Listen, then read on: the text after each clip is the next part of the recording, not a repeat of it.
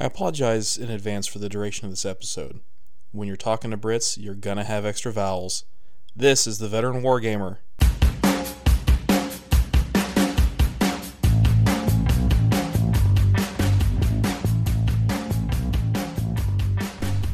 This is the Veteran Wargamer. I'm your host, Jay Arnold. Welcome to episode 8. Today we have an extra big episode, during which I speak with Neil Shuck, Mike Hobbs, and Mike Whitaker about the Meeples and Miniatures podcast, and later, Commands and Colors. As always, the Veteran Wargamer is brought to you by King's Hobbies and Games, retailer of premium painting and modeling supplies for the gamer. This now includes special artisan service miniatures 3D printed models. Check out the mini models available in a variety of sizes from 10 to 54 millimeter at kingshobbiesandgames.com. Additionally, Tim is currently running a new Kickstarter for a project that will produce a line of 28 millimeter World War II figures of U.S. Army Rangers and airborne troops. After this break, I'll talk with Meeples and Miniatures crew about their show and then a discussion on commands and colors.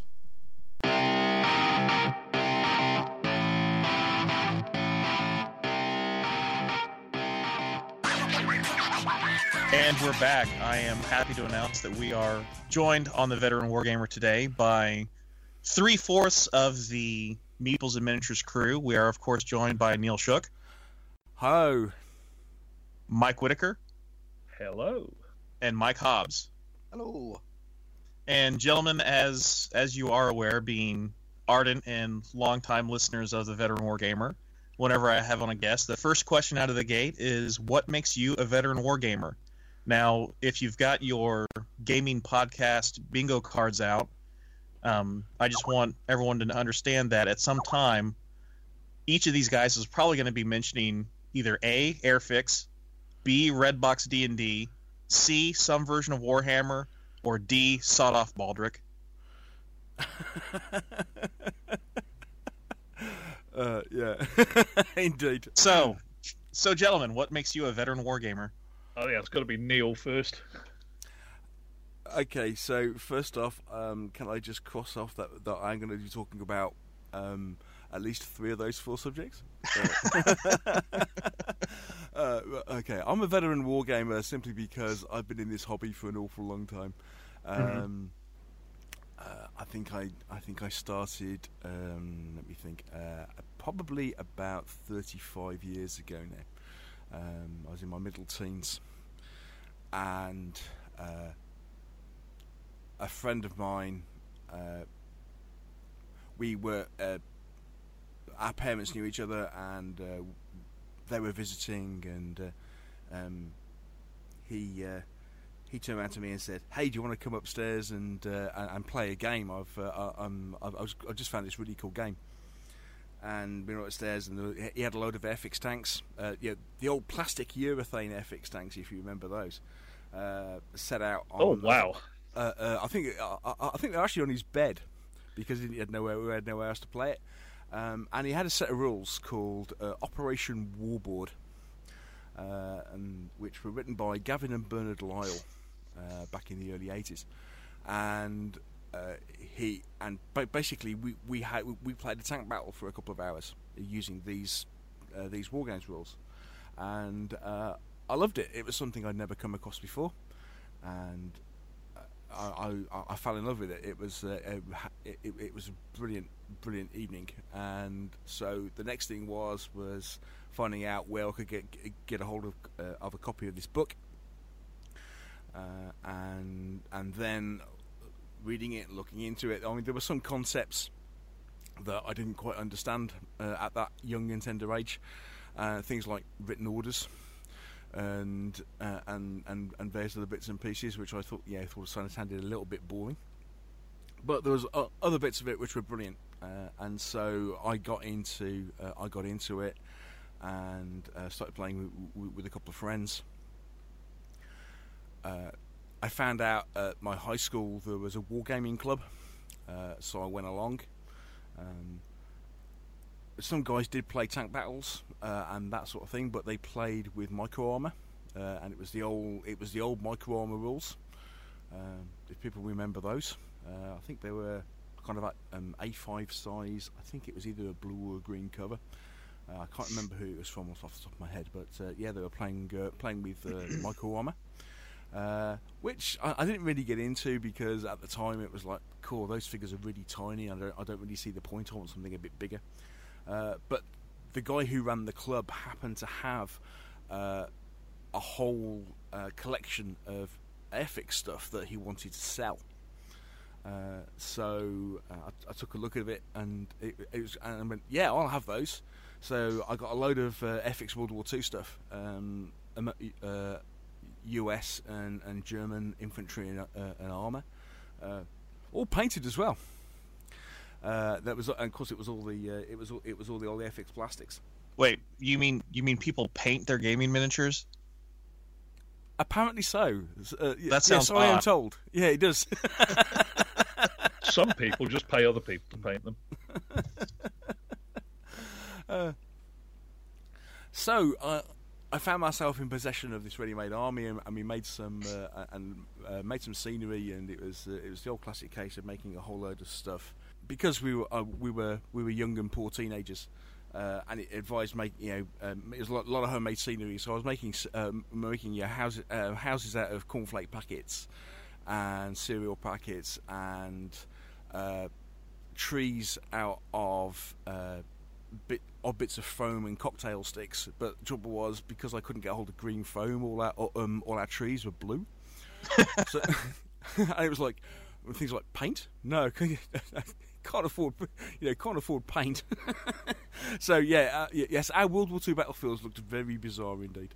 Um, anyway, so that's how I got into it, uh, and then having uh, taken, uh, I, ended up taking over running the club, uh, and after a couple of years of, uh, of doing that, um, we had a, a, a, new group of guys come in, and one of them brought along this this game, and he says, "Hey guys, can we play? Can we give this a try and play this instead? And it was Red Box D and D. Uh, so we we gave it a game, and overnight we switched from being a wargaming club to a role playing club because all of a sudden it was like yeah we discovered Dungeons and Dragons for the first time, and and so we, we then then spent the next two years, uh, certainly the rest of my uh, my time at school, uh, playing D- Dungeons and Dragons. Uh, and then after that, uh, at that time, I discovered uh, Rogue Trader. Um, I used to go into Birmingham with a fr- uh, uh, with a good friend of mine called Ian McLean, and he lived just around the corner from me, and we used to game a lot together in various different bits and pieces. And we discovered Rogue Trader and 40k. Uh, yeah, as we mentioned on the interview uh, with UJ, uh, yeah. So f- first wargaming purchase from that was good old uh, RTB01. Oh, I uh, still love those figures. Aren't you know, you can are, you can pick them up on eBay, and they're not that expensive. No, they're not. Um, I picked some up not too long ago. Well, actually, at this point, close to two years ago, and from the UK. And I want to say it was like 16 or 17 figures, and I think all told it was thirty dollars with shipping to the United States. So not too horrible. Yeah. At the time, I was uh, I was working in Birmingham uh, and uh, traveling on the train, and I was attending a games workshop uh, there was a club running in in, in the Games Workshop at uh, um, there's a shopping centre in, in Dudley called Merry Hill, uh, which is kind of on the way home on the train. So I used to uh, stop off on the train um, on an evening and play there. And I, I don't. I mean, this, this, kind of shows my age. It was a time when they'd first brought out army lists. The only army you could play was Space Marines and the only force, uh, uh, yeah. So so basically, we were playing games at the, games at the club up to about a thousand points. Uh, now, whether this, uh, yeah, I think this was still, this might have been uh, second edition, uh, but officially in in GW, you you could only play with the Space Marine army. So you had a thousand points of Space Marines, which, which is basically turned out to be like three squads plus a couple of heroes. Uh, and then just basically went from there. So Yeah, and- that's how I that's how I got into it. I mean, down the line, uh, I got out of 40k when third edition came along and they nerfed squats. Uh, Well, They didn't just nerf squats; they they completely well- retconned them from the. Say, er- from erased from history. Hey, yeah, yeah, yeah, yeah, yeah, yeah, exactly. It was, yeah, and considering at the time I had a huge squat army, half of which was even painted.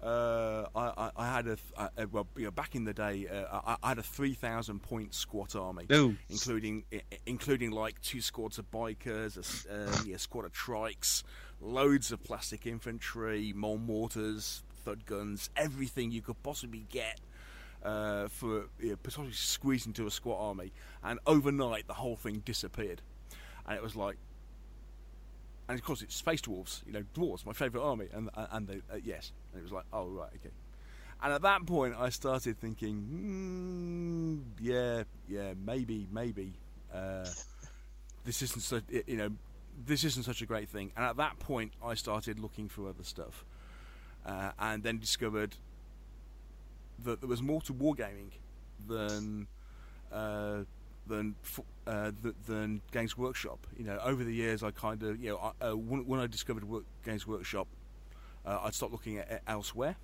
and all of a sudden, you know, from these old roots of gaming with Airfix, ten years earlier, I suppose. Um, I then suddenly discovered that there was a whole wide world of wargaming and then subsequently board gaming. Sure. So that was that's what makes me uh, a wargaming veteran, which is probably a longer answer than what you wanted, but there you go. That's okay. Well, to quote um, for the rest of you guys, to uh, to quote Mr. Luff, get on with it. Yeah. S- s- Seeing Neil has hogged all the time, Mike. I think we've got about 30 seconds each. After you, mate. okay. Um, I got into it, um, the, the hobby really, um, through role playing. Um, I didn't play with Airfix miniatures. I, I, I used to build them, but I wouldn't have thrown marbles at them. That was sacrilege. Um, so yeah, D and D first. Um, I didn't actually own the red box. I think um, one of the guys had the, the blue book, the, the basic D and D blue book, which I think is the very first edition. Um, so we played that. Didn't really like it. Played RuneQuest. Loved that. Played RuneQuest an awful lot, and Traveller. Um, and then I went to, to college and gave up on the hobby completely for about five years. And and then one day when I was working as a chef, I, I wandered into a Games Workshop store which I found, and um, I bought Epic, so Space Marine, uh, and that was it. I I fell in love with Space Marine. I thought it was the best game ever. You know, little six mil mass battles. I had the the the first the sec- second edition I think it was yeah um, the second edition came first which was the Horus Heresy version. Then I bought the classic third third edition, which was Space Marine. Played that for years. Then I started playing Flintlock because I like the idea of upsetting Napoleonic gamers. Well, that's Uh, that's an easy that's an easy thing to do and quite yeah. enjoyable. So I applaud your decision. Yeah, uh, but all of my Flintlock figures were uh, were and still are painted um, immaculately with the proper facings. And I do a lot of research for my Flintlock figures, to make sure that they're they're correct uniforms. um, which again just makes these Napoleonic players f- f- um, go off on a tangent. Um, and, and that was it really. Um, yeah, um, so I came into it from sort of sci-fi and fantasy. Um, I've still got a lot of my old stuff. And probably in the last 15, 20 years, I've moved more into historical gaming. Um, until I'm the butterfly that I am now. I'm Mhm. at heart, I'm still a fantasy and sci-fi player. Um, I love World War Two. I love Napoleonics. Um, uh, but yeah, at the heart, I, I will play a sci-fi game. And I've I've only just got into board games, so that, that's my quick 30 seconds. See, Neil, that's how it's done. I was taking notes. Yeah. Over to you, Mr. Whitaker, sir. Um, get on with it. Me. Um, we had a war games club at school. um, which I, a couple of my friends were uh, were members of, and they had they had a very nice set of homegrown World War II rules, which I still have kicking around somewhere. Which, uh, apart from the fact that they they no concepts of command and control at all, were actually really quite nice. Um, we had a lot. Wednesday afternoon was if you're not on one of the school sports teams, you can do what you like. So the War Games Club used to meet on Wednesday afternoons. We did World War Two.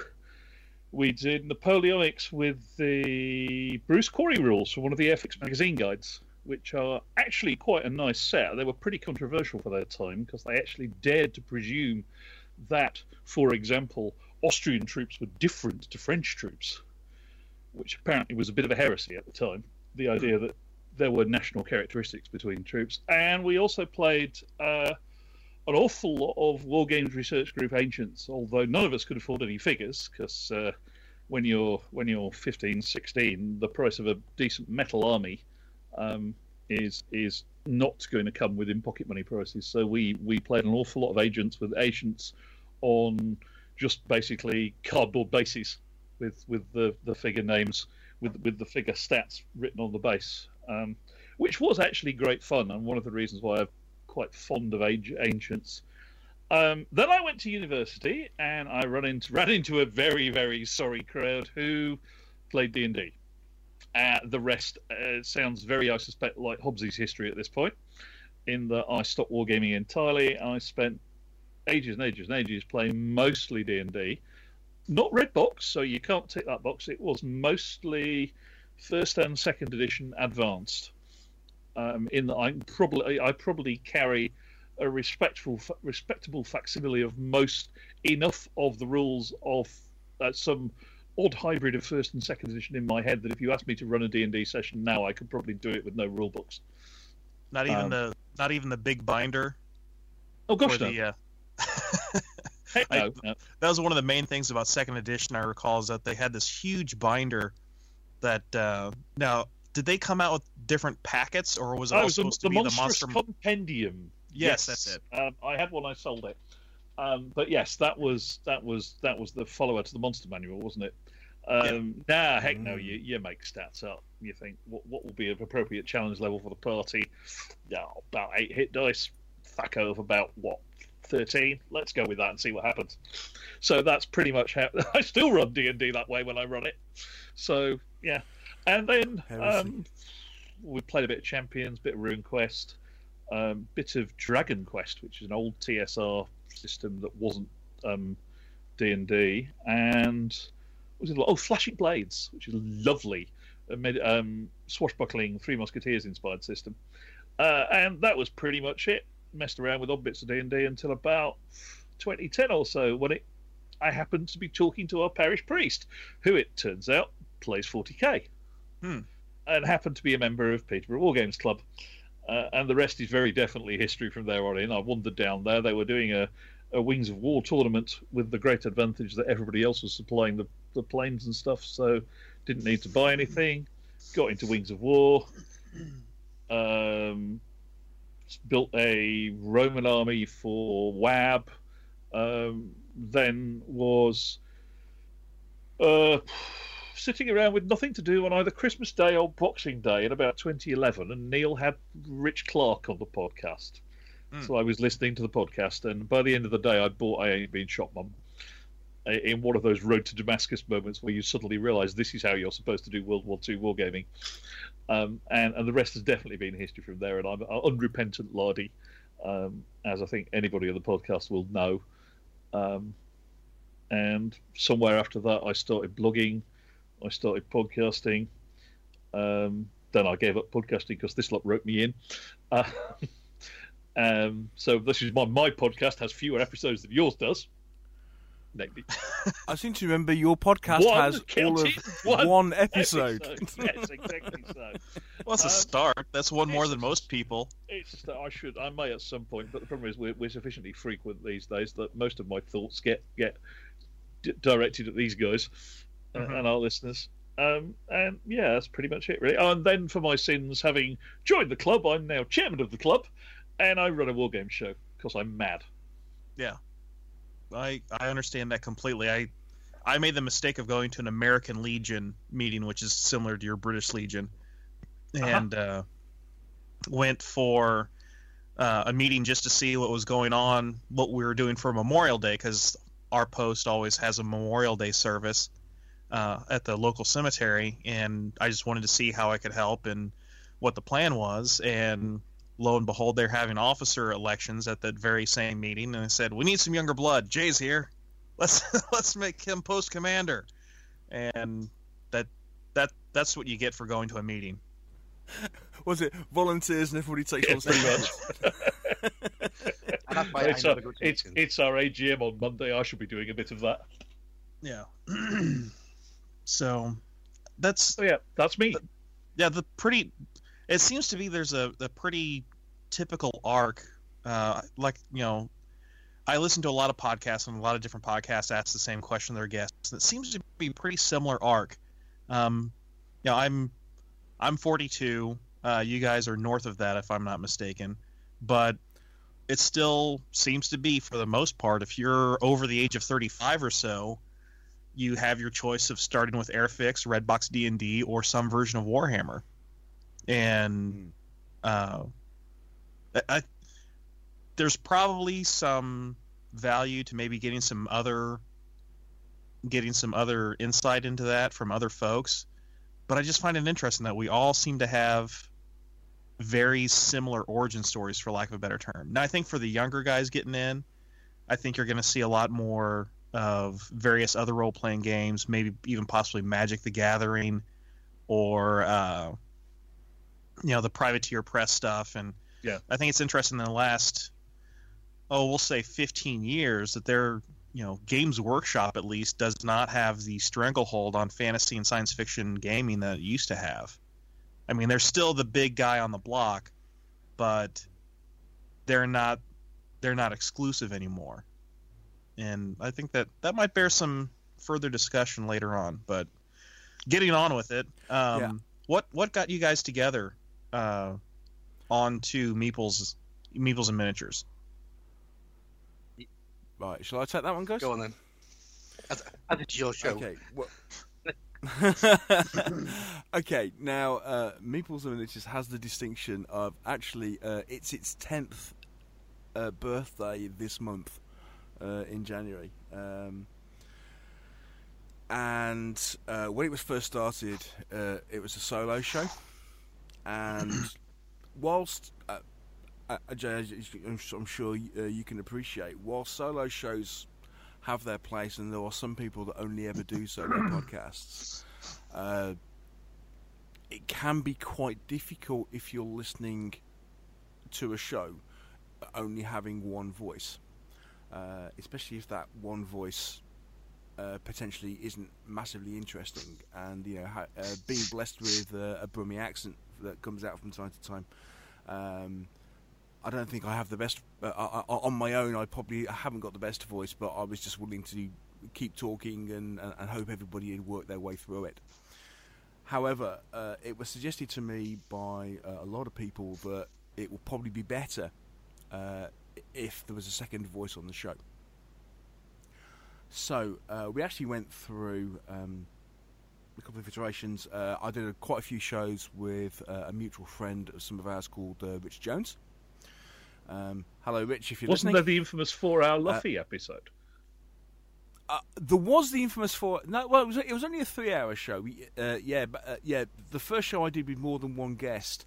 Uh, it had Dave Luff and a guy called Jerry Koska, who, who was a, a, a Finnish lad uh, who we knew from club. Uh, we were gaming together in Coventry at the time, uh, and that went on for three hours. And that was like, uh, I didn't want to do a three-hour show.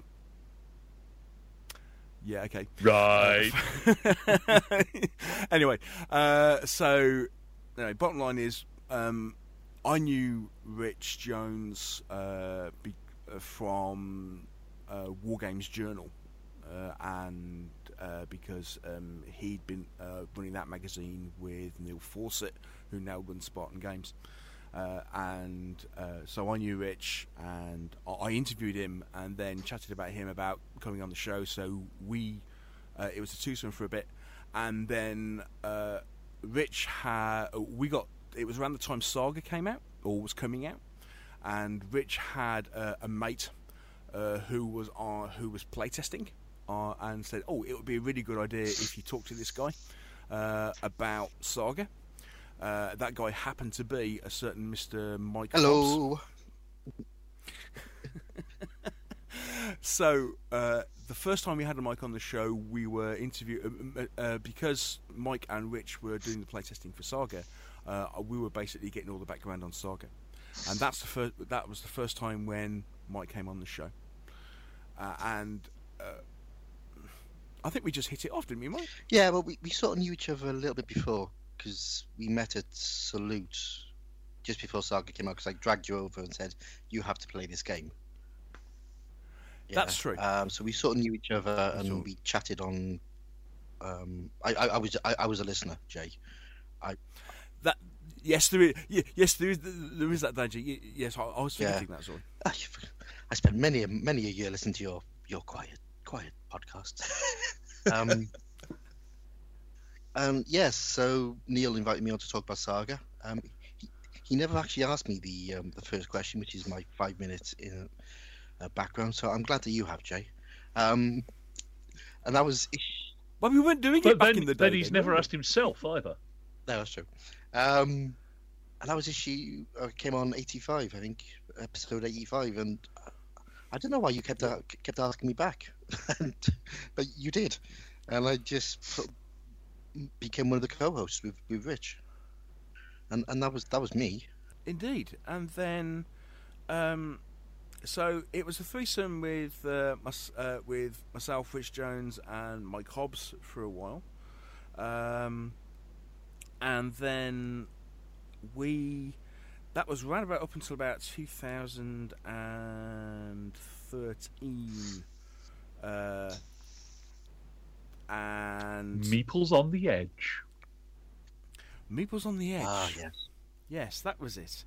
Now, as Mr. Whitaker hinted, uh, he was another listener to, on the show um, who I got to know around the game circuit um, because he's one of those sort of people who, you know, sta- stands out like a sore thumb. Actually, Uh, you know, I'm not sure that you're right there because I don't think we met until after after I'd started co-presenting. Eddie Point. Yeah, Are you sure? Yeah, I think so. I think pretty sure Okay. Yeah, we might possibly have run into might possibly have run into each other at the Partisan in early 2013, which was before I started co-presenting. But I don't think we did. We, cer- we certainly corresponded a Yeah, lot. yeah, yeah. yeah. But I'm pretty sure with the first time we met was the other Partisan after I joined the show.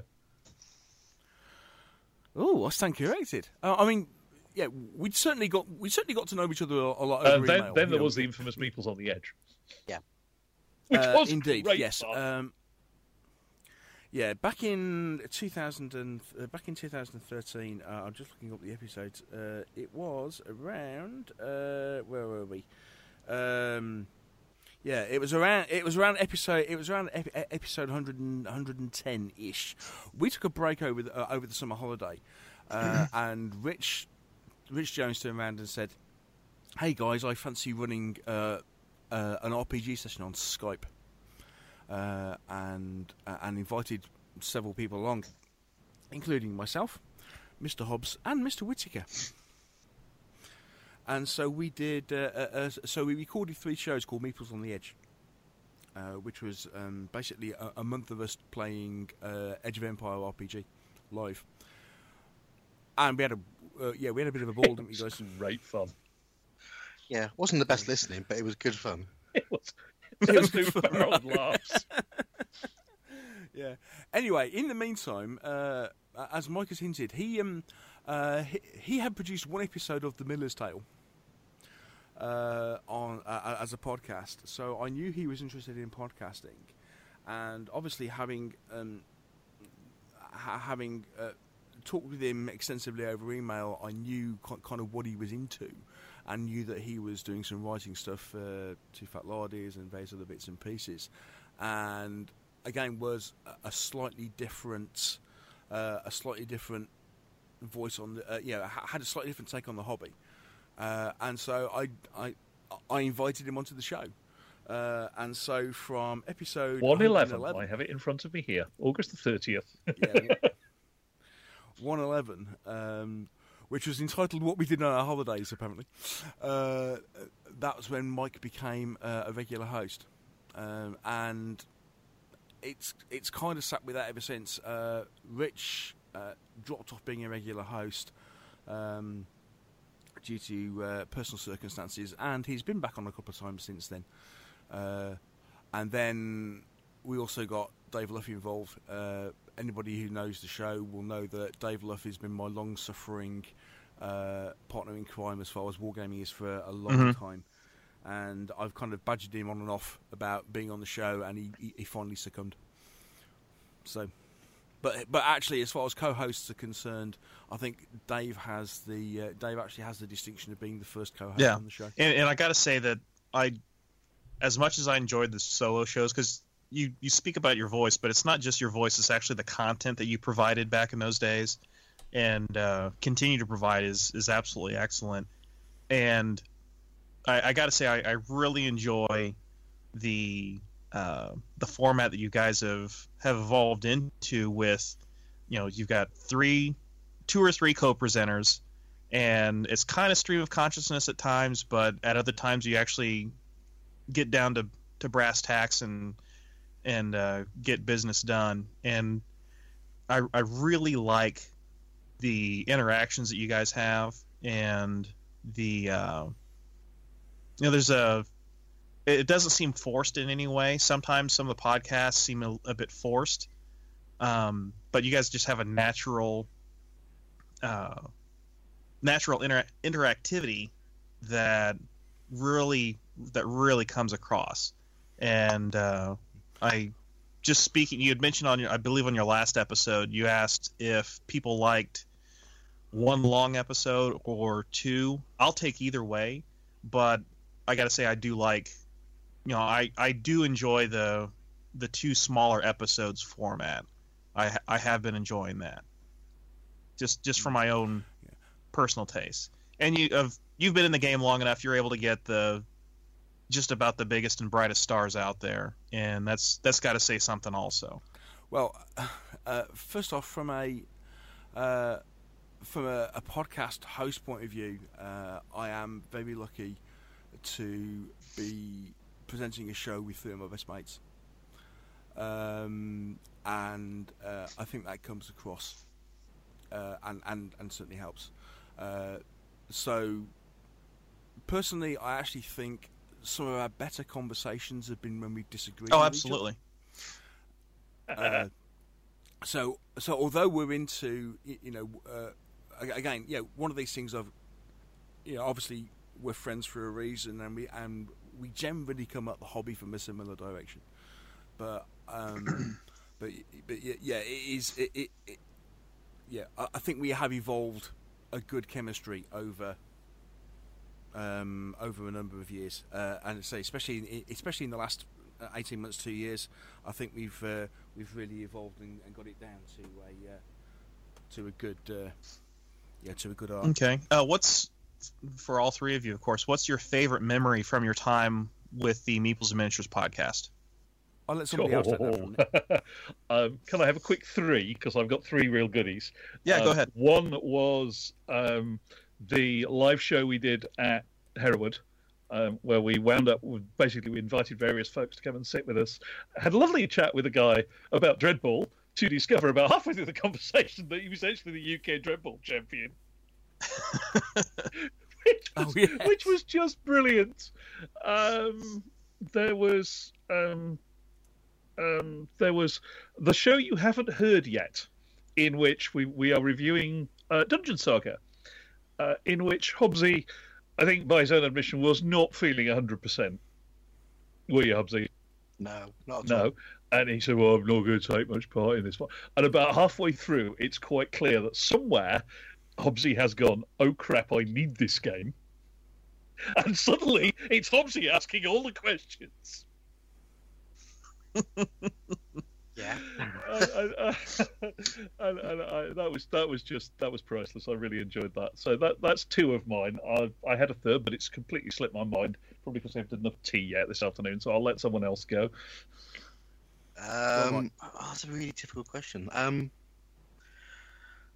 I, I, I don't know if I can actually pin it down to a favorite moment. I, I, I love. I'm, I'm, a bit of a rules junkie now.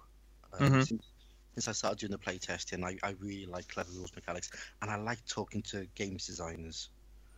Um, so, I, think the fact that this podcast allows me to speak to some people whose games I really admire and try to get into their heads is is my you know, it's that's my favorite moment. And and probably the other one is the fact that we review stuff that I've never looked at before.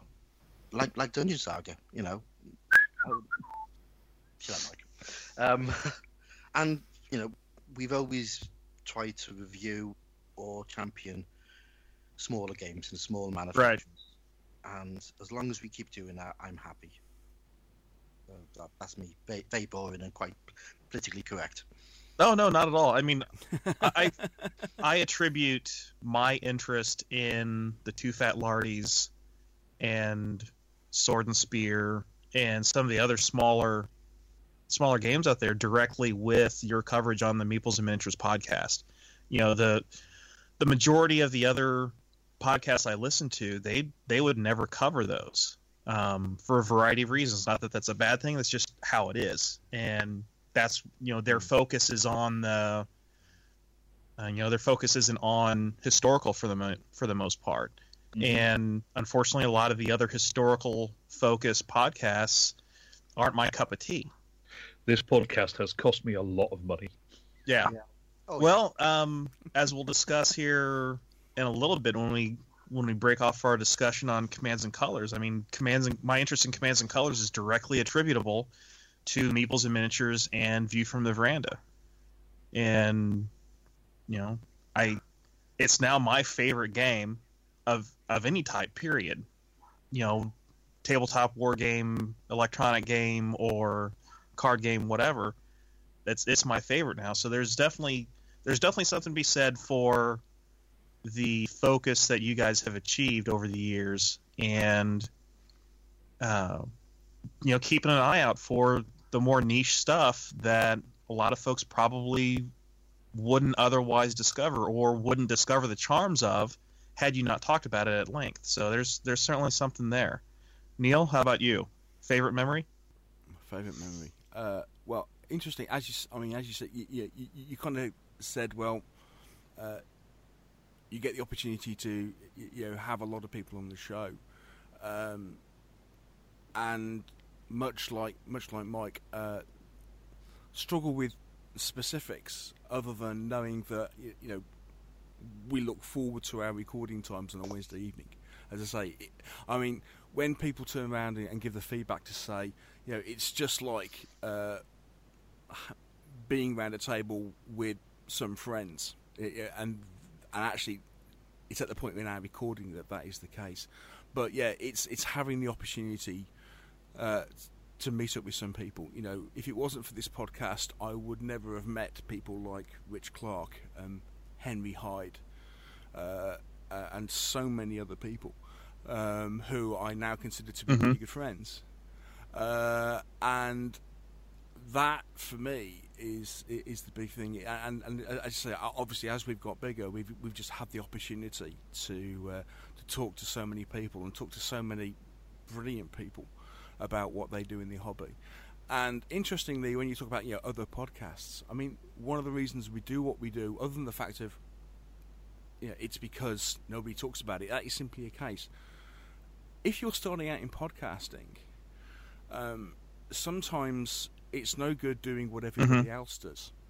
You have to. I I mean, I, I was I was lucky in the fact of you know I started podcasting ten years ago when it wasn't fashionable to do a games podcast. There wasn't that many of us around at the time, and it was looking around to saying, okay, what's what are people talking about, and what are people not talking about? And it just so happened that uh, my my particular interest in the hobby, no one was talking about. Uh, and so I started, and so I thought, okay, I'll start a podcast and start talking about it. Now there were a couple of other guys that were around at the time. Um, uh, I think my favourite actually was all about Mhm. miniatures.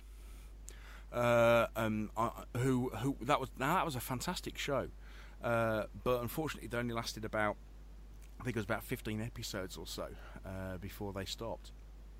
Um, but as I say, it turns out that you know a, a lot of shows for whatever you know cover mainstream games or or or what have you, and there aren't that many that cover what we cover, and uh, you know part of that is intentional.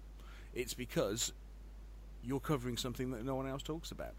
But say within that, there is a huge space to talk to an awful lot of fantastic people, and you know that is that has been the privilege of the show.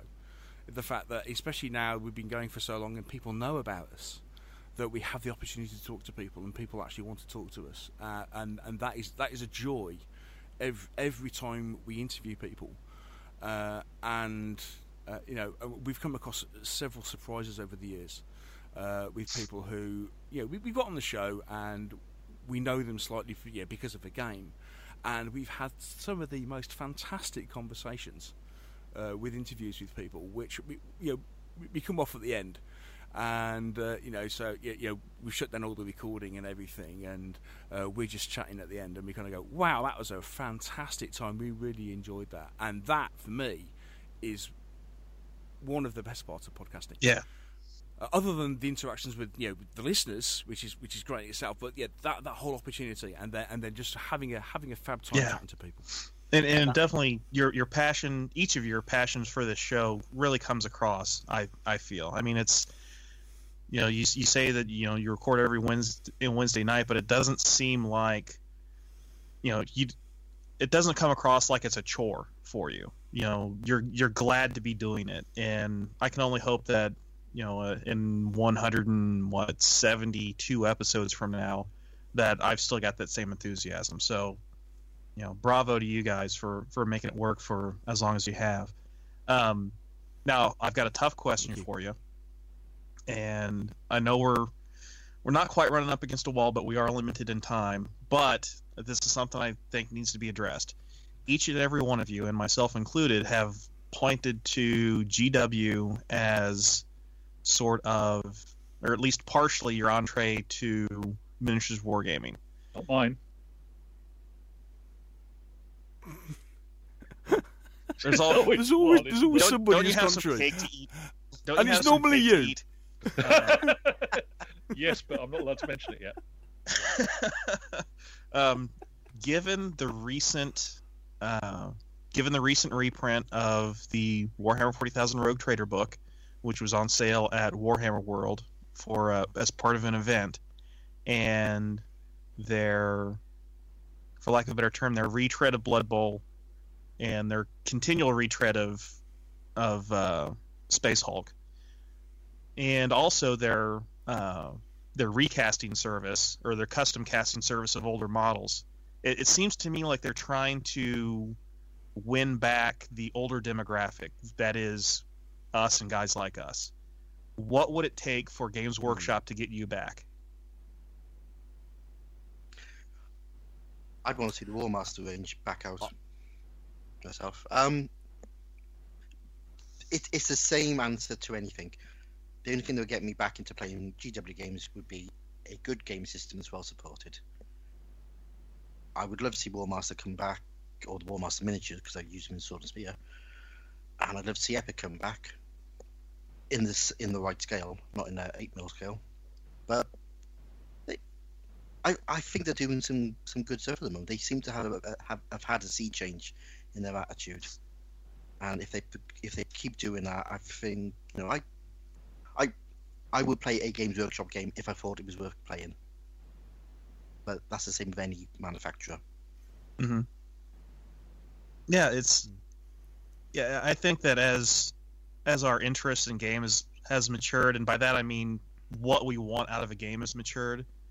You know, the GW stuff by and large just seems to uh, doesn't interest me as much anymore. And I talked about this on my last episode about the uh, with the current you know 40k especially where they've got you know every army has more and more special rules and they've got different different ways to for units to interact with one another and create these synergies, which kind of appeals to. I would imagine they're trying to appeal to Magic players and also the privateer uh, press players, um, because Mm. those both of those games are are based on finding and establishing uh, synergies between the abilities of the different cards or figures, and I think they're they're trying to appeal to that, and I'm not sure that's necessary. That's not necessarily the type of game I want to play. It's also a recipe for headache Hmm. because you get within different units you get n squared potential interactions, and the odds are that unless you're incredibly careful, one of those is going to break the game. Right. And uh, Yeah, but don't worry, Mike, because they'll bring out another army next month, which will be better than the rest, and everybody will go and buy that. yeah, Oh, you cynic! not Yeah. so. So I wonder, and and this is, you know, I've I've talked, yeah, I talked earlier about wanting to get my, uh, uh, wanting to get. Well, when you interviewed me, which is going to be on the Meeples and Miniatures podcast. So if you're not listening to Miniatures and Me- Meeples and Miniatures podcast already, uh, I would recommend you go take a listen, subscribe. Don't go back to episode one on the advice of uh, our of uh, the host Neil Shuck, but um, yeah, I, I want to get my old 40k figures out, my Rogue Trader era figures out, and do some skirmish wargaming. And my brother wants to do something similar, so we're gonna dig out Necromunda and we're gonna make some changes to it. And because it's a skirmishy game that we can get eight to twelve figures on the board and have a grand time with, but it's gonna require some tweaking to make it more in line with the type of game we want to play. And I'll talk about that more, I'm sure, on future episodes of of the Veteran Wargamer. But uh, Hmm. no, there there definitely is a sea change. You know, they're they are definitely bringing back. I don't want to say bringing back, but they're definitely opening their vision to the older stuff. You know, they've they had a series of art books from uh, the earlier days of uh, you know Realm of Chaos, for example, and uh, they've got a a series of books. Like I said, they've got the Chaos book, they've got an Imperium book, they've got an Eldar book, and it's artwork from the very earliest days up to the present. And I think that speaks to maybe an unstated attempt to get us old guys back. And I wonder if maybe reissuing Blood Bowl might be part of that because Blood Bowl is still awfully popular with, you know, guys our age. Yeah, I mean, it's it is interesting because at one point um, in in the non too in the non too distant past, uh, specialist games were thing. know, were done and dusted, and Games Workshop distanced themselves from anything that was in the specialist game catalogue. Uh, now, since then, I believe they've had a change of management, uh, and so. As you say, it, it, they've kind of discovered that actually uh, you know, there is something there. And to be fair, I've always thought that some of the specialist games they came out with, so the likes of Space Hulk, um, Blood Bowl, uh, The entire Uh, Warhammer uh, historical uh, output. Mordheim. Um, but certain, well, I was going to say that those, that, that, that, that things like, is, mean, especially things like uh, I mean, Mordheim was a great game, uh, and they were far better than their, uh, you know, their, their, their normal 40k Warhammer core. Well, speaking of that, I think that I think that their core engine for Warhammer is better suited to a skirmish game. And you you you had mentioned playing uh, second edition with 1,000 point armies, and I think second edition is perfect with a 1,000 point army, where you've got basically a platoon of Mm. you know two or three squads and and a couple of character figures. And if you don't get here, and if you don't go hero hammer with it, it's it's a good game.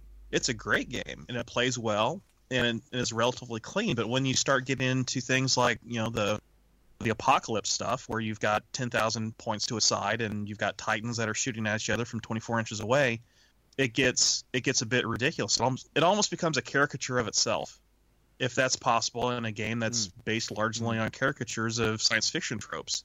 But you know, I, I think that there are people that work there and have worked there that can do a good job designing games, and I wonder if they've just hitched their wagons so long to that core to those core mechanisms that they're afraid to let it go at some point, and Mm. They're they, they keep patching something that's irrevocably broken or so ancient, for lack of a better term. Because you know, you go, I go. I is there anybody that's making a serious game? You know, anybody that's still making you go, I go games on a regular basis? Mantic, Kings of War. Well, Yeah, but, it, but yeah, but having said that, uh, uh, to a great extent, and here's a here's a controversial question: uh, uh, isn't part of the whole thing, we, you know, with Kings of War at the end of the day, that mops up uh, a whole load of uh, ex Games Workshop players who don't want Oh, to hell go, yeah. who don't want to go Age of Sigmar.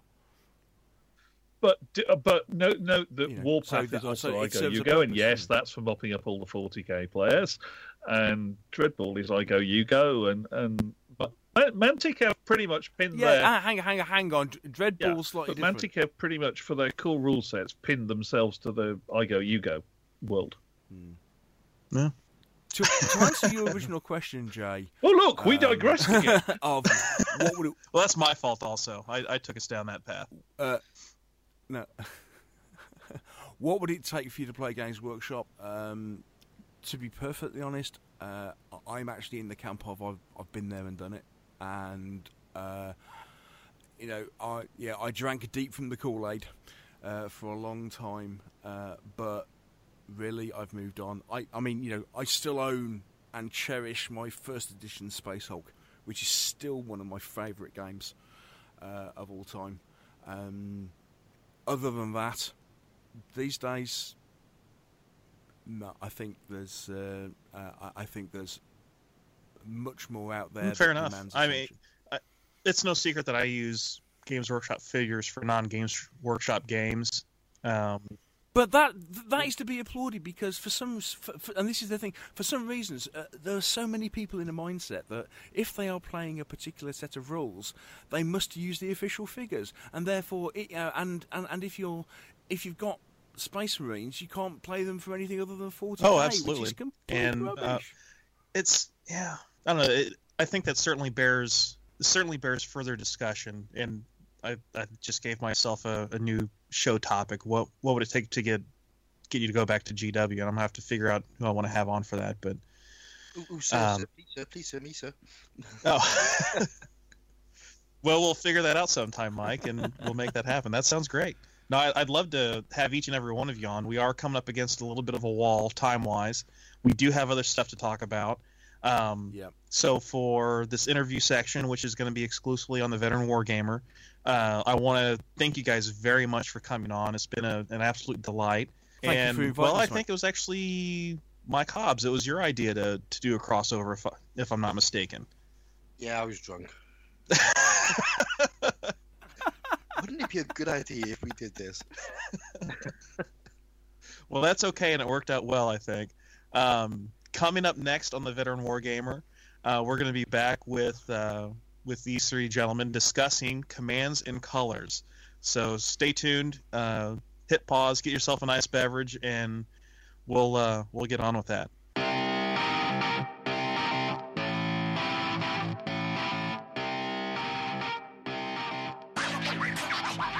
Okay, and we are we are now back on the Veteran Wargamer and Meeples and Miniatures. I'm this is Jay Arnold, the, Uh, your host for the Veteran Wargamer. I'm joined by Uh, I'm Neil Shuck from the Meeples and Miniatures po- eh, from the Meeples and Miniatures podcast. And I'm Mike Hobbs. Um, I'm Neil's co-host. and I'm Mike Whitaker, and I'm Neil's other co-host. Okay, and we are going to discuss my personal favorite game, Commands and Colors. Now, if you're not familiar already, uh, Commands and Colors is not just a single game, but it's rather a system of games, for Mm. lack of a better term, that uh, was originally published. Uh, let's see, what's the first one? Uh, Battle Cry in 2000. Battle Cry is a Civil War game. Uh, So, sorry, can, sorry, can we stipulate that? That's, that's American Civil War game. Yes, American Civil War game, not not English Civil War or, or anything else. Uh, Battle Cry is an American Civil War game, first published by Avalon Hill after they were bought by Hasbro, and in the year 2000, a World War II version called Memoir 44 was was released in 2004, a fantasy and vaguely medieval version called BattleLore was released in 2006. It wasn't vaguely medieval. It was actually an alternative Hundred Years' War. Okay, fair enough. Yeah, yeah, and, and, and both and both Memoir 44 and BattleLore were produced by a French company called Days of Wonder. Yes, absolutely. Um, now, the game that got me into the Commands and Colors system, uh, Commands and Colors Ancients, came out in 2006, and that's from GMT Games. In 2010, GMT also released a Napoleonic, well, Commands and Colors Napoleonics. Uh, then there's also uh, Samurai Battles uh, in 2013, published by Zvezda, the the Russian uh, miniature f- uh, figure manufacturer. Now, the interesting thing about that box is it also come came with a version of Zvezda's own rules called Art of Tactic. Hmm.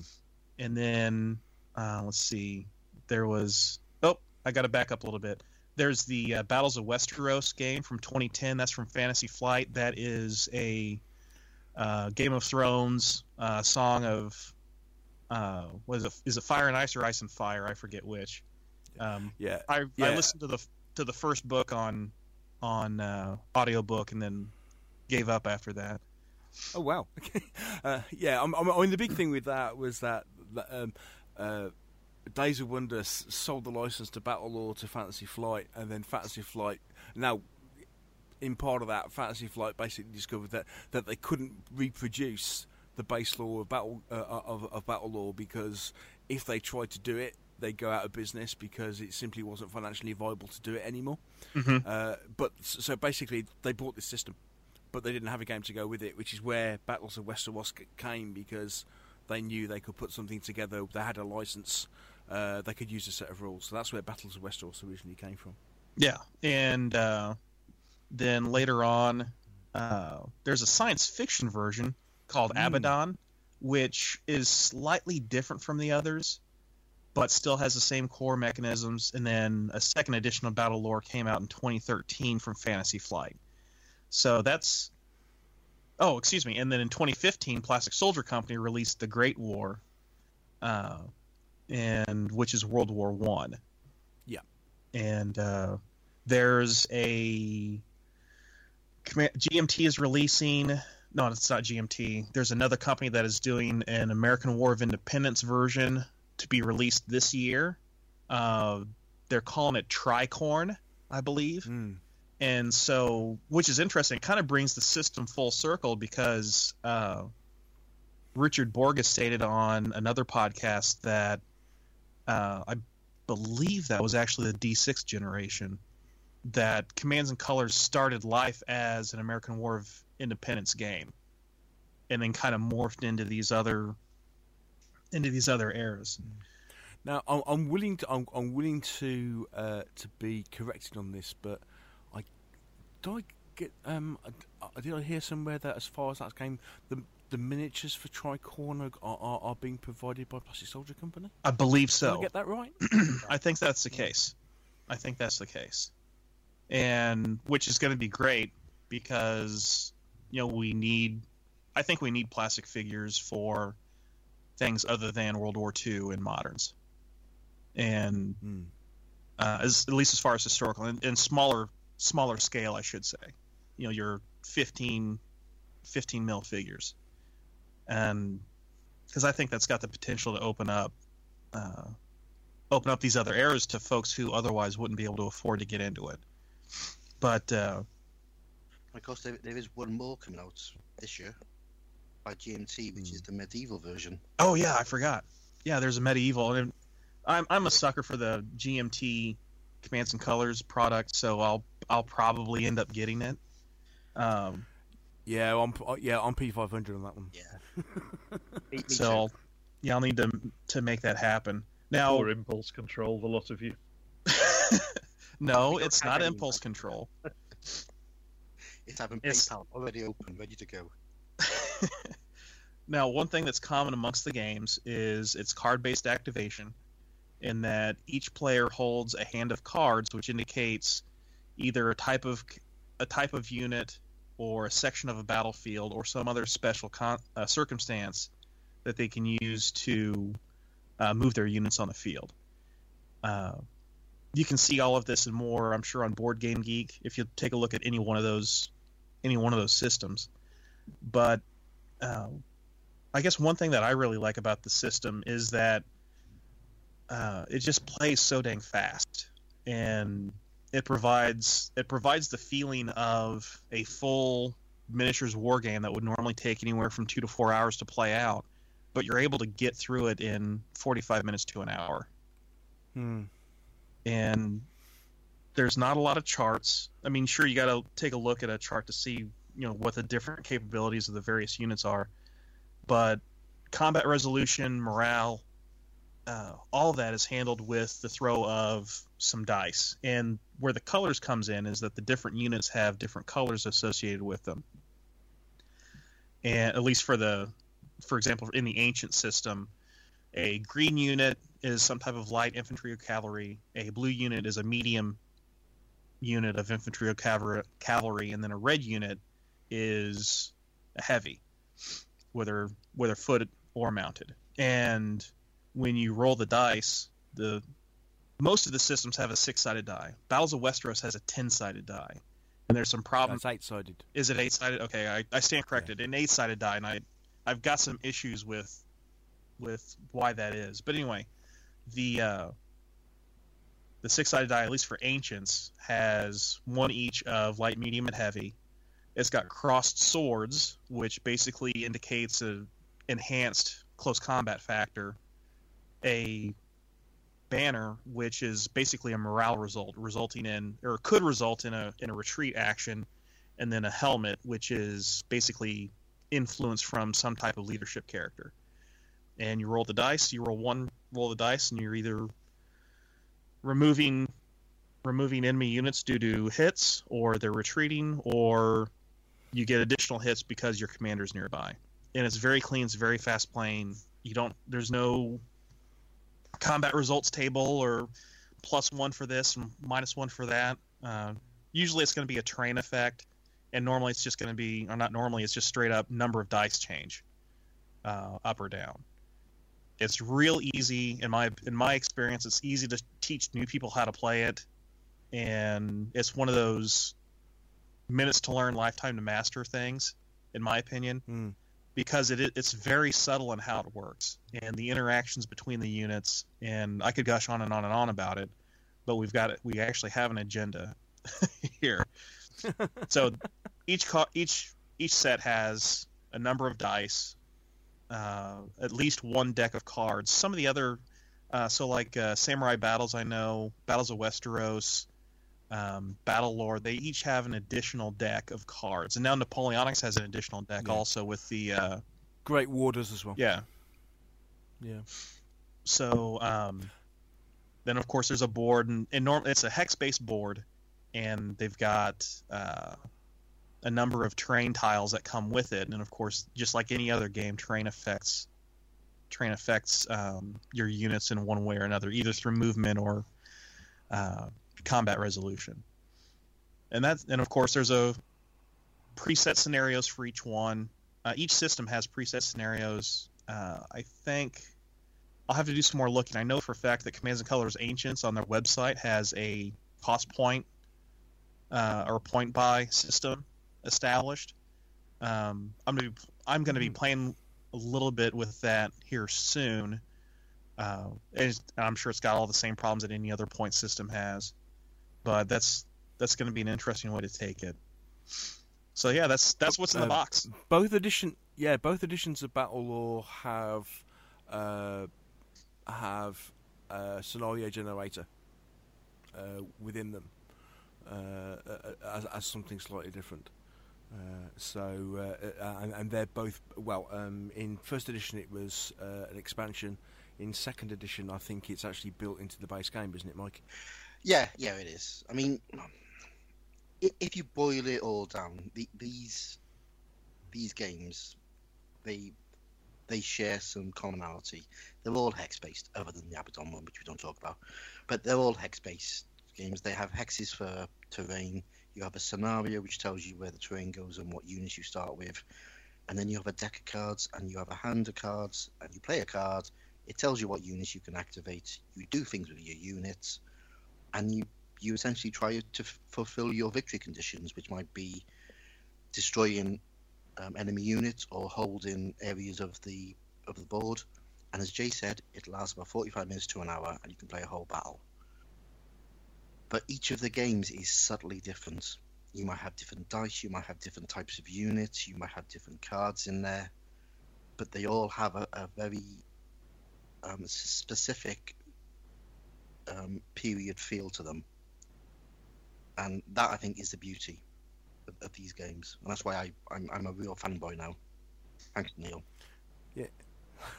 yeah, uh, yeah. I I mean, I mean, Hobbs has only really started, started started playing it this year. Last year. Yeah, that right? yeah. Last year, okay. Oh yes, yeah. Sorry, 2016. So, so, I- I'm forgetting we're I'm forgetting we're in 2017. now. Yes. Yeah, 2016. um, my mate put on. Um, he he he played it with figures. He played the the Napoleonic version with figures, and I played it and I loved it. And I went out and bought the Ancients game because at that stage you couldn't get the Napoleonic game. Um, and that was it. Hooked, bought bought expansions. I've now got. the- Scavenged around eBay. Um, no, I bought them all off um, various um, GMT or, or Amazon. What, even the Um, Napoleonics. I ordered that. Yeah, because they Oh, right. reprinted it. did a P500, so I, I ordered that. Um, that was quite funny because it was up to it was 80 people who pre-ordered it, and I thought I'll, I'll, I'll just chuck in a pre-order because it'll be months, and the next month was like, okay, your card's been um, has been charged and it'll be with you in the next two weeks. It was literally that quick. So um, Oh, oh, oh, yeah, yeah, yeah. It's quite it's quite a popular game that one. it, it is a bit, yeah. Now, now, Mike, when you say that your friend was playing Napoleonics with miniatures, were those six mil or were they something larger? Um, they're 50 mil. Um, Okay. Set, set them up with um, uh, on 60 by 30 bases with sort of three or four figures on each base. Mhm. Uh, it it looked really good. Yeah. Um, Now, is that on the board that came with uh, with the game, or is that with uh, something else? Because those hexes that come with the game, though, they're not very big. Um, no, that, that's on the hexes. Uh, what, what he did, he, he- he approached GMT and went, "Look, can I buy the boards, the cards, the terrain hexes, and the dice?" And they went, "Yeah," and they sent it to him. No, okay. Um, so he, he didn't go through the joy of putting stickers onto blocks. So you you can always do it with a big Kallistra terrain hexes or similar, which produces a very pretty looking game. Oh, it does. Oh yeah, I, I did look at that, thinking, oh, you know, I f- f- for the ancients because all, all my ancients are based on eighty by forty um, bases, and I thought, oh, I, I could get the Kallistra hexter in, and then when I worked out, it's about I need about to spend about two three hundred quid on all the hexes plus all the terrain. I thought, actually, I don't think I want to play it that much. Well, let Mike, let me save you about 150 bucks. Um, Litko makes a four-inch hex stencil. yeah, that- that's work, Jay. Well, I am the lazy war gamer. Have you not noticed this? well, the stencil's actually pretty pretty easy to do. I've made a number of uh, four-inch hex uh, mats, both for the standard Ancients game, the 13 by 9, and also for the Epic, uh, 26 by 9 board. And it it doesn't take that long to do. Um, you just roll the stencil out and use a marker to either draw on the lines or use the use the dots at the at the corners, and away you go. Yeah, I've, I've looked at um at things like um some some of the battle max mats that you can get, which have which you can put hexes onto. Yeah. I've looked at those, but the the, the problem I always find is you've got to have the terrain hexes, and you need so many of them. I just think you know, it's a ball game. I'm going to play it like a ball game. But it's so pretty. It is. It is. It Also, it also fits in a box. well, the, uh, well, well, yeah. Depending on how depending on how many expansions you've actually got. Uh, I- I mean, like, I mean, you know, if ever there was a if ever there was a prize for the uh, the number of expansions you could you could get through a game, I think was it, I think Memoir forty four. Um, I mean, I, I, I hate to think just how many expansions there has been for the Memoir forty four game. Uh, it's it, oh, yeah, countless. And tr- the trouble is, of course, one of these things. If there's only, you know, a certain number of them that are still in print. Uh, so, uh, depending on how completist you are as a board gamer, uh, it, you know, going back now and starting to play Memoir, starting to play Memoir 44 could be Mhm. problematic uh, because you can't get hold of uh, of a, a lot, and you know several of the expansions are actually eh, very very useful. So, um, Well, Speaking speaking of expansions, what really got me into Commands and Colors was, well, I was listening to you and Henry on View from the Veranda talk about it, and I thought, well, what's the cheap way for me to get into it? And was on one of the forums, I forget which one, and I found a guy who was looking to get rid of a copy of Battle Cry, and he was looking for orc miniatures. And I thought, well, the only orcs I have are these Chronopia figures. So I traded them off far too many Chronopia orcs, and got Battle Cry, and I was kind of underwhelmed with what I got. And then shortly thereafter, I was talking to a friend of mine about because I knew he was into Commands and Colors, and I was talking to him about it. And he said, "Tell you what, I'm looking to get rid of a bunch of stuff anyway. I'm tired of carting the stuff all over the country. His uh, his wife's a U.S. Army officer, and they move every two to three years. Said, how about I sell you my Commands and Colors Ancients collection for hundred bucks? I thought that's that's pretty reasonable. What all you got? Well, I've got the base system and the first three expansions. So, ooh, bargains.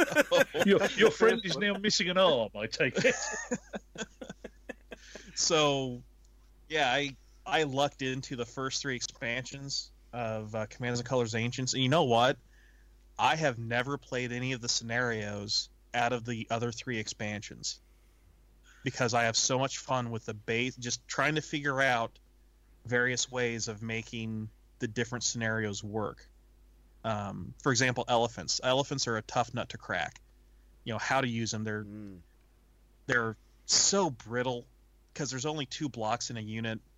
And just so folks understand, in ancients at least, your basic infantry units, well, all infantry units have five blocks to them, so they can take, or not five, four blocks to them, so they can take four hits before the unit is is removed from the table.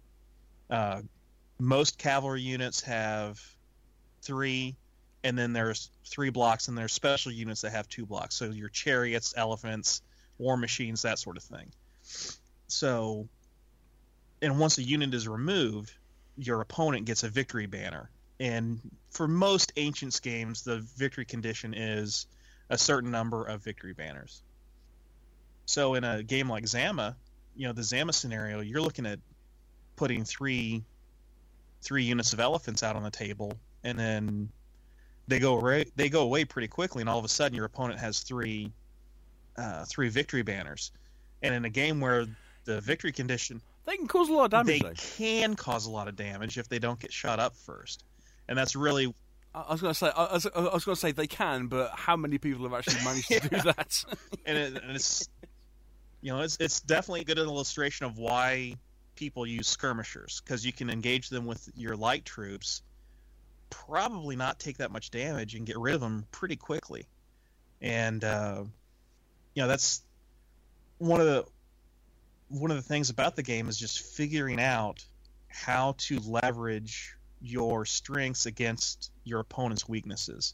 And that's true in any game, but it's really acute in Commands and Colors, I think, because you're limited by the cards that you have in your hand. Not only in the number of cards that you have, but the options that those cards represent. And the way I, I think of it is those cards represent momentary situational advantages that your field commanders are able to spot and act upon. And some people complain about that, oh I don't get to do what I want. Well, you know what? That's that's how command works. You can't always do what you want, and that's called friction. And uh, one one of the definitions of war game I've heard is if there's no friction, then it's not a war game. Yeah. And Commands and Colors has friction in spades for sure because you can you as the you know playing the role as the general in your helicopter view of the table you can see stuff as it's happening and you want to be able to react to it maybe you can't so you just got to slog through the cards that you have and take advantage of the situations that you can take advantage of and i think that's one of the really subtle you mentioned subtlety about the game that's one of the subtle things about the game that I really enjoy is is you have to, you know, being able to f- to find those situations and act upon them. Yeah. So Neil actually gave me a really good bit of advice because I was chatting to him when I started playing the Ancients games because the the scenarios they are not what we would class in wargaming as balanced scenarios. They these are scenarios that are based on actual battles, you know, and as close as possible they put down the actual battle lines. Pardon me, sorry. Um, and what Neil told me to do was to play each scenario twice, but swap sides absolutely. and, then, and then add up the number of victory points you got in total, and that tells you who actually won. Yeah. And it's a great way of doing it. Yeah. Yeah. When I was And, and, and No, when I was Sorry, playing a lot, um, I was working an evening shift, so I'd go into work at three, get off about ten, and I'd meet a friend of mine at a local shop on a Friday night because by the time I got home, the kids and wife were in bed anyway, so it didn't matter if I got home at eleven thirty or one or even two. So I'd meet him.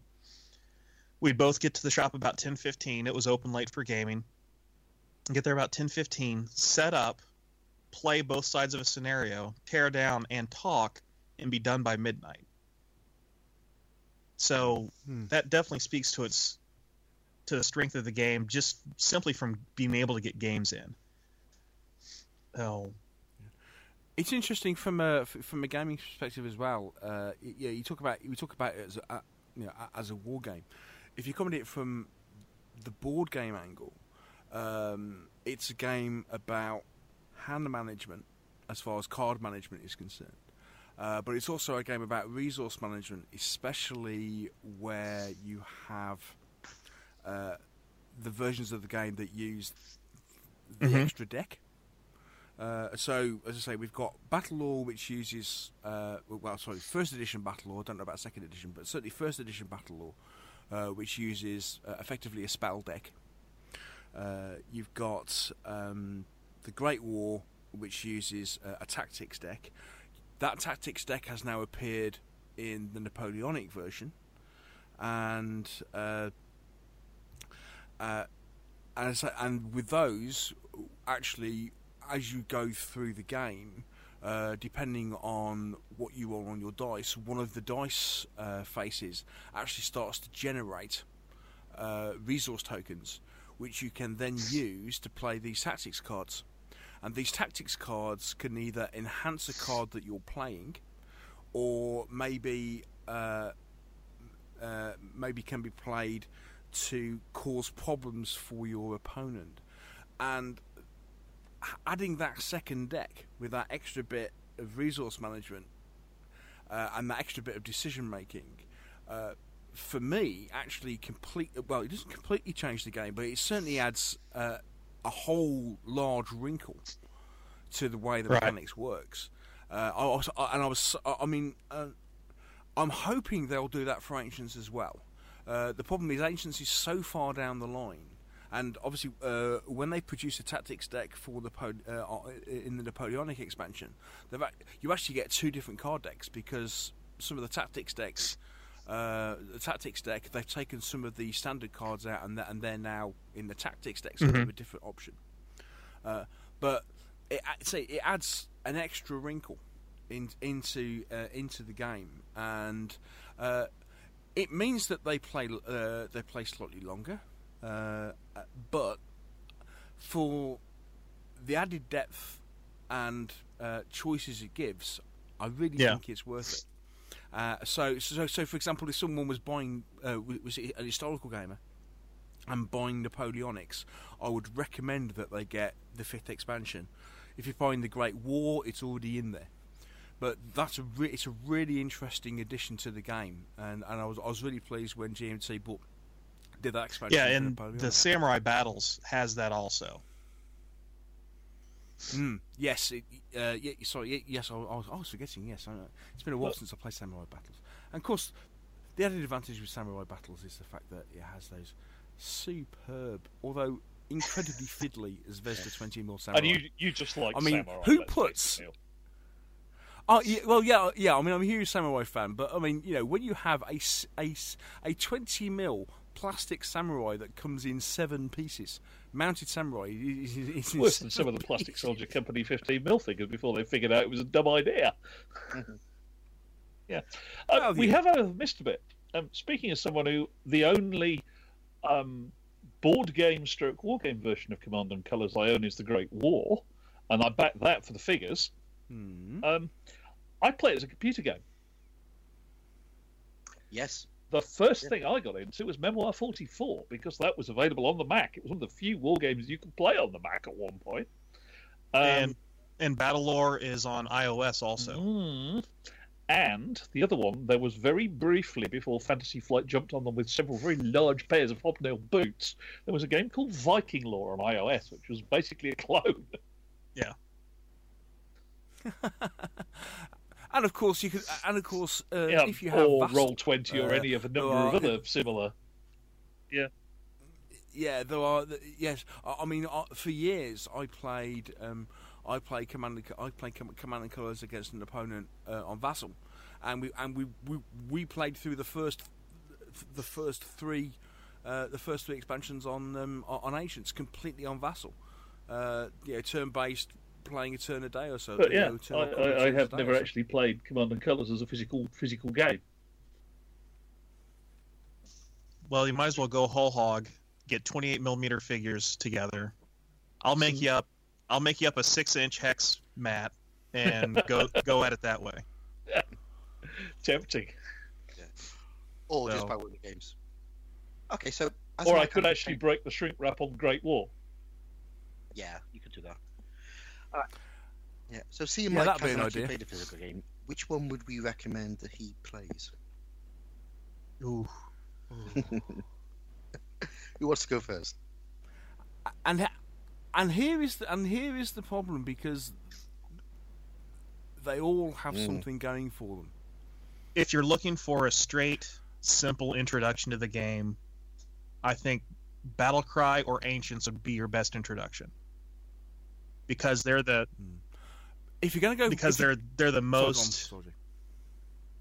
uh, I don't want to say pared down, but they're the they're quite well. They're just simply the the simplest versions of the game. They don't have the additional lore decks or tactic decks.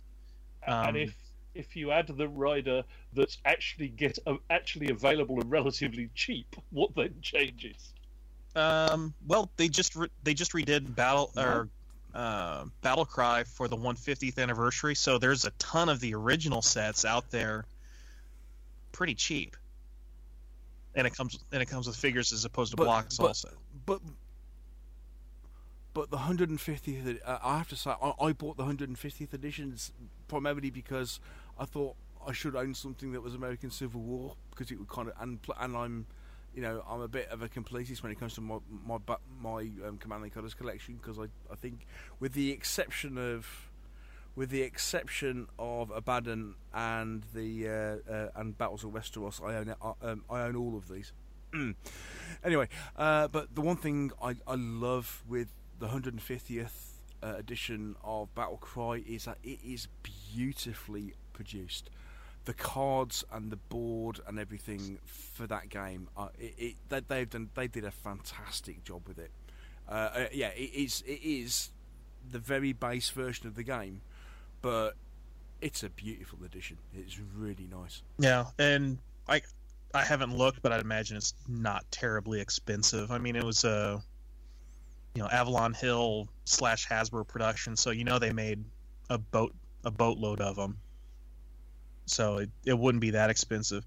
Um, I I would almost argue. Well, my favorite version of the game is the Napoleonics because the the additional nuance. See, in, in at least in Ancients and in uh, Battlecry, the and in Samurai Battles for that matter, I think I forget the units do not degrade in capability as you remove blocks. Napoleonics is un- is unique in that it's the only version of the game where Yeah, it and that makes unit. for some very some very subtle differences in the in your decision making process whereas in ancients you're almost always going to want to try to take out the heavy units first if you're engaged by multiple units. Um, and there's there's a lot of decisions that go into you know what order do I fight in and what uh, what unit do I attack with which which of my units, and um, Mm. that that calculus changes drastically with Napoleonics, and I'm not gonna. That, that's a pretty huge wrinkle to throw into a game, even without any tactics cards. Oh yeah. So, uh, yeah, I well, you could probably get BattleLore fir- first edition for pretty cheap too, for that matter. If, you know, if it's look look at if you can if you can find it these days, it's it, um it's it's it's essentially out of print. So if so if anybody's I was to sell noting to on eBay that there's unpunched copies of the first edition Battlecry going for not very much money, well, there you Um, go. and the but the uh, Wizards of the Coast is actually the 150th, is it? Well, yeah, they're a well, I guess well, they're they're a Uh, Hasbro company yes. anyway. All right, I suppose so. Yeah, that seems to be going for about 70 quid over here, or if you buy it from the states, considerably less. And the shipping's gonna kill you. Yeah, for 50 bucks, I can get someone to ship that for my next visit to the states. There you go. So yeah, I mean, any one of these is going to give you the same. I'm not going to say it's the same experience. You're going to get the same base experience with quite a bit of nuance layered on. So I guess really the question is, with all the different eras available to you, just pick the era that you like the most. Yeah, definitely.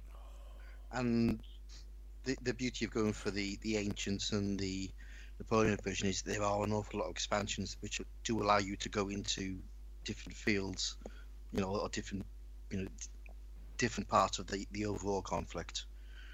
So it's what you really it's, it's it depends which way you want to go. You know, with, with ancients you can go full down the the Roman route, quite easy by using expansions two, three, and four or you can go down the Peloponnesian route, which is what I did by using expansion one and five. So it's there's lot, worrying how expert you sound at this, Six. despite having not had the game for more than six months, obviously. yeah, I, I really got into it. Like, I- Yeah. oh, yeah, six, six, five is epic, mate. Yeah. Six Yeah, and just- one. Just so folks understand, Epic means that it's a larger multiplayer version of of the game. So for Commands and Colors Ancients, for example, the standard board is nine hexes deep by 13 hexes wide. The Epic version is nine hexes deep by 26 hexes wide. So that's it's a much Yeah. larger game at that point. Mm. Oh, and Epic Napoleonics is Yeah. coming out this year. it is, yeah. It should be. Um, Yeah, they've just uh, they've Yeah. just shipped the P500 edition, haven't they? Yeah, uh, Memoir 44 has a version Mhm. which was called the Overlord version, uh, and, uh, and that's a similar sort of thing. Uh, I know I was um, pulling your leg uh, online about BattleLore. Uh, interestingly, first Yeah. edition BattleLore did it differently, in the fact of although it was two boards side by side, they Yeah. they switched the board around the other way. Uh, so it made it both uh, a slightly wide, a slightly wider, but a much deeper board, uh, which is interestingly then. Um, but uh, Memoir Forty Four uh, produced uh, a, um, a set of boards called Breakthrough boards, uh, which effectively did the same sort of thing. Normally boards are uh, so again rather than being um, 13, uh, 13 wide and 9 deep it was I think I think it was 13 wide and uh, I think it was either 12 or 13 deep uh, also the Great War has a deeper board the Great War is 13 by 11 it doesn't sound like a lot but it's amazing it's amazing what difference two Mhm. uh, uh, two hexes Right. uh, two hexes makes I mean, obviously, from the Great War point of view, the reason they did it was to make sure that you could get uh, the intricacies of two and three lines of Mhm. uh, trenches uh, in the game. Um, because obviously, you, you know, one of the features with World War One was that these th- these intricate trench systems, uh, which were you know two or th- two, three or more layers deep, and that's why they kind of widened the board a bit. Yeah, that's y- you, you don't really appreciate the difference that makes until you know you've you you have to start retreating and then your unit is up against basically up against a brick wall, and if it retreats off the table, it retreats off the table, and that's it. Hmm. So, Have either of you guys played the the epic version with with multiplayer? oh yes, oh yes, I've had I've had great success with. How does it play? 'Cause um, you, you have one person handing out cards, and then up to three people each taking an area of the battlefield, don't you? yeah, it's it's great fun, and that's that's really Yes. where I'm wanting to go with my fantasy project is a full eight player game with uh, basically one overall commander and three sub commanders on each side, and um, it's it's a real it's a real challenge because at least in the ancients version uh, it states you know if you're you if you're the main commander you can only talk to one one of your sub commanders per turn. And so you you hand them Yeah. you hand a sub commander a card and it's up to them to interpret your intent with that card. And if they don't do what you want them to do well that's that's friction right there. You know it's it's a good not even a good it's a great simulation of battlefield command challenges because you know for lack of a better term they're they're getting their marching orders from waving flags in a certain way or a particular tune on a on a horn or a particular rhythm on drums and And of course, the commander, yeah, the, the battlefield commanders, the three guys playing the card uh, in command of each flag Right. are not allowed to talk to each other. Yeah, it make it, it does make. Uh, uh, we did a series of games. Uh, well, it was organised by a guy called um, Andy Lawrence. We did a uh, when I was at Scimitar War Games in Coventry. We did a series of those at the Society of Ancients Battle Day, where yeah we did that. And yeah, huge. Yeah, I've run I've run. Commands and Colors Epic Ancients once at a convention at Recruits Convention, uh, using the boards and the blocks, and I had eight players, and it was a heck of a lot of fun. Uh, especially when you've got guys that you know until then really had never even met each other, which to a certain degree is somewhat accurate for certain battles during the Ancients period as well. And then I've run it twice at my War Games weekend uh, using Zama.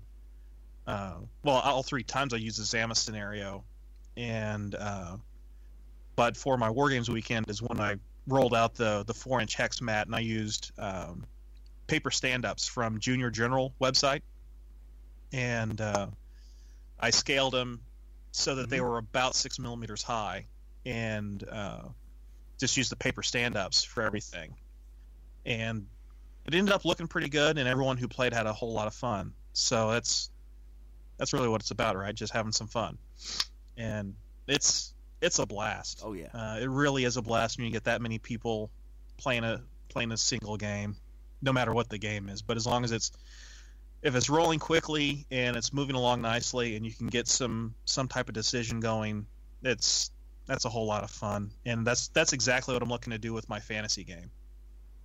Yeah, you, know, you, you mentioned this briefly, Jace. So, what are you doing with a fantasy game, and why aren't you using Battle Law? Okay, well, for the long answer, you can look on my blog. But uh, basically, what it comes down to is when I started it, I didn't realize that BattleLore did have an Epics version. So I started with Commands and Colors Ancients or Epic Ancients as my as my template to go off of, and pretty much everybody. Well, to backtrack a little bit, seeing the reports from the Aiton games and these huge, huge games that uh, Henry and his friends put on really got me inspired to do something like that. A big game that I could run at my weekend that everybody can contribute to. And we've kicked around a couple ideas before on what we could do. And I started thinking about it and what does everybody in the group have at least some of? And everyone has, for the most part, has some type of 28 millimeter fantasy figures, whether it's Warhammer figures or Chronopia or Clan mm-hmm. War or War Gods of Aegyptus or or even historical armies, whether that's uh, medieval or ancient, uh, you know, pre gunpowder basically. So everybody's got something. So last year I tried putting a fantasy veneer on Shot Steel and Stone from our own Henry Hyde, and that didn't work out so well, and that and that was my fault because I was not familiar enough with the rules to make it work properly for the players. And then I went ahead and started thinking about it. I thought, well, I'm really, really familiar with Commands and Colors Ancients. The Epic version allows us to do eight players to a side. Let's just do that. And so that's that's where that started. And um, this upcoming weekend at my brother's game weekend, I'm going to be running the two-player version with my Skaven against my friend Chris Copeland's uh, Samurai. So in the meantime, I've prepared a six six inch hex mat that's nine by thirteen, and you can you can see that on my on my Twitter feed. I think I might have made a blog post about it also. But uh, we'll have basically four infantry figures to a base, and then four bases to an infantry unit. So we're looking at 16 figure units. Uh, two cav figures to a base, three bases, so six cavalry figures to a unit, and then you know two war machines or two chariots or whatnot to a unit. So I think it's got the potential to be really, really great looking. Uh, it's going to have you know it'll be a truly epic game because you know if you do the math, that's uh, six inch hexes with 13 wide. That's six and a half feet. Well, if you take the epic version of it, that's going to be 13 feet wide, and that's I think once all once it's all said and done, it's it's going to look pretty good and it's going to be a fun time also. Smaller than an eight table. What's that? Hmm. Smaller than the eight tables. Yeah. They were they were about twenty feet long, if memory serves. Yeah. Well, there's only so much you can do with the system unless someone. Well, I guess you could do. You could do two simultaneous epic games, I guess. Got him thinking now. But no, I mean we're kind of limited on space also, and uh, about eight people is all I'm gonna all I'm gonna have uh, interested in playing this anyway. Now more than eight people show up to my weekends, but there's enough space where guys can go in a different room and play a different game if if they're not interested in what's you know in the main event. So there's a little bit something for everybody. I've got a crap ton of painting to do. So, but that's all right. It's it's I think it's going to be worth it in the in the end run. Um, I've got close to 300 Skaven figures at this point, and about 60 of them are painted. so Hang on, did, didn't you say you? I didn't say they'd next all be painted. Never once did I say they'd all be painted. oh, come now, come oh, now. heresy, heresy. But uh, no, I, my pound. intent is by the summer is to have them all painted, and then I've got another 200 or so undead, which will also be on the same side for the for the big big game. And then uh, our friend Eric, who is a longtime attendee to these weekends, he he bought a, a boatload of the pre-painted D and D uh, orcs and goblins. So he'll bring his horde along, and then oh yeah. if we have the same opponents that we had last time, it'll be uh, a big mob of uh, hairy, naked, screaming barbarians, uh, the samurai, and then elves and dwarves opposing them. So, knock on wood, everything's going to come together, and it won't be a terrible experience. But I'm, I'm pretty confident that the guys that are going to be playing have played uh, commands and colors also, so that'll help kind of get things moving in a in an expeditious manner. Yeah, It does sound good. yeah, I'm really looking forward to it, and uh, luckily I got a I got an airbrush this past Christmas, so hopefully that'll that'll speed up my painting quite a bit, and now we'll uh, get moving. Unfortunately, here in here in the Midwest, there you've got a very narrow window that you can prime using spray cans, so hopefully this will this will help out. Go in the garage, get a little fan heater, spray him in there, and chuck the fan heater on him. Yeah, Well, I- it's it's currently two degrees so Fahrenheit. Yeah. So yeah, I'm not even sure a little fan heat or a little fan heater is going to help with that. maybe a slightly bigger fan heater for you guys.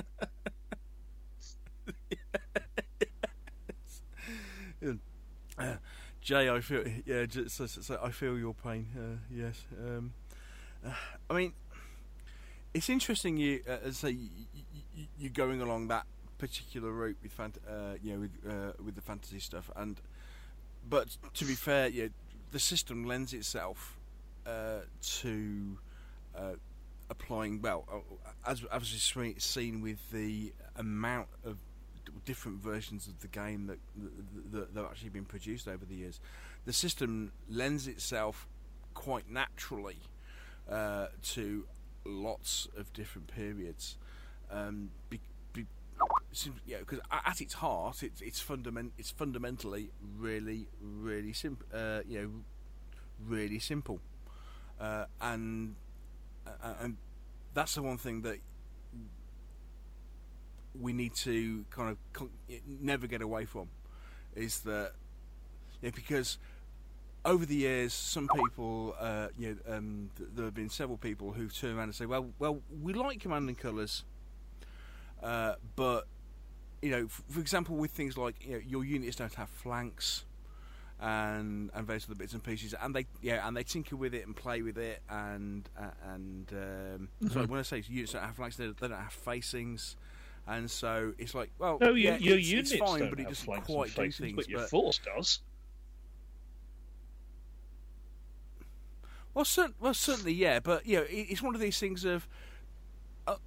What I'm trying to get at is that you know, it's um, it is what it is, and if you take it at the level it is produced at, you know, I, I- know some people have um, complained uh, about uh, the way you play cards and potentially you know you can uh, uh, uh, only particularly you, you know, uh, um, you are limited in what you can move and sometimes you can only move one unit and it's like well would you really Well, do I that think- and ha- you know, what does that represent from a yeah from a historical point of view but I think if you just take a step backwards and, and take the game for what it is you know it, it, there is an abstraction there there's no getting away. Yeah, yeah. Well, with with every game, there's an abstraction, and there's a particular way that the that CNC is is abstracted.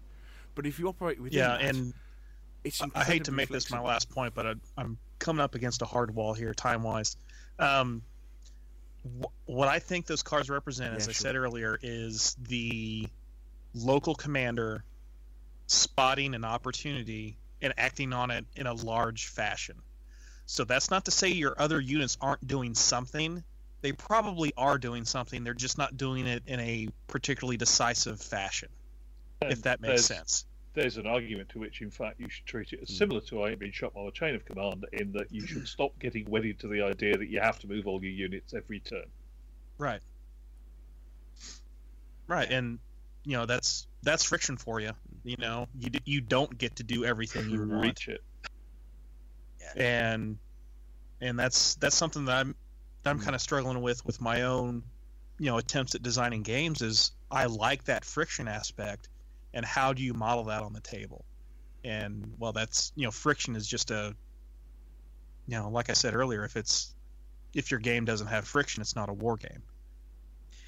the thing you have to remember is CNC is a board game that allows you to play a large mass battle in a short period of time.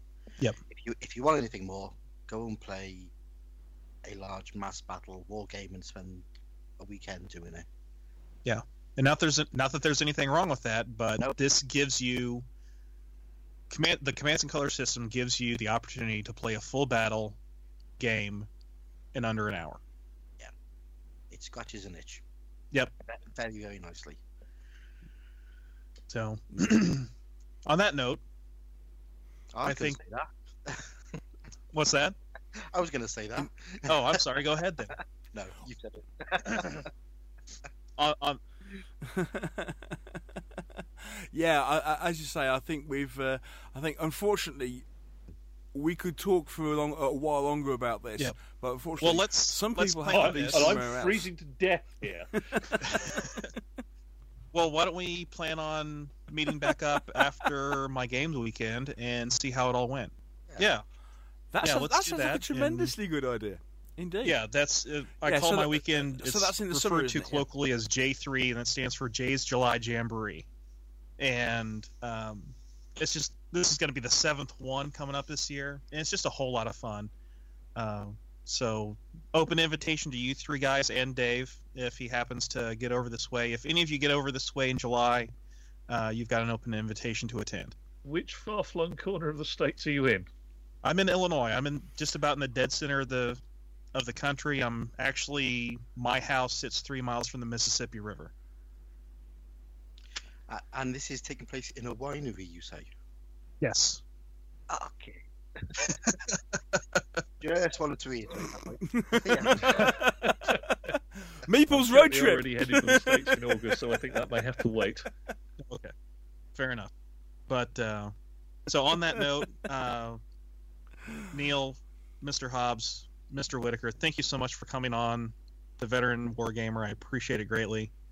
And and Jay, it's Yes, been indeed. fantastic And, to have you uh, on Meeple's and Miniatures guys, I look Thank forward so to much. to speaking further again with you in the future, and of course, listening to the to the great podcast you put out. Ditto. Now, now I've subscribed.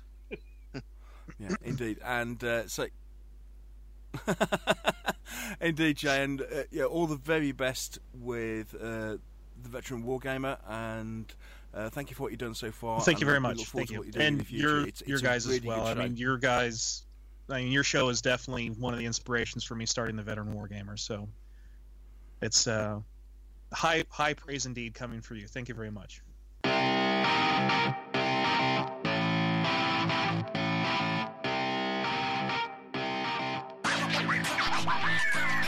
I was pleased to be able to speak with Neil, Mike, and Mike. Um, I hope you check out the Meeples and Miniatures podcast if you don't already. Uh, it it really is one of the inspirations behind the Veteran Wargamer, so it's definitely worth checking out. Um, and the same with Commands and Colors. I really enjoy the game. I, I hope that came across in our discussion, and I, I've got a lot more to say about it, and I'm sure I'll bring it up again. So look forward to that or or not as the case may be either way i'd recommend you give both a try. Um, let me know uh, twitter facebook uh, email on the blog the typical ways.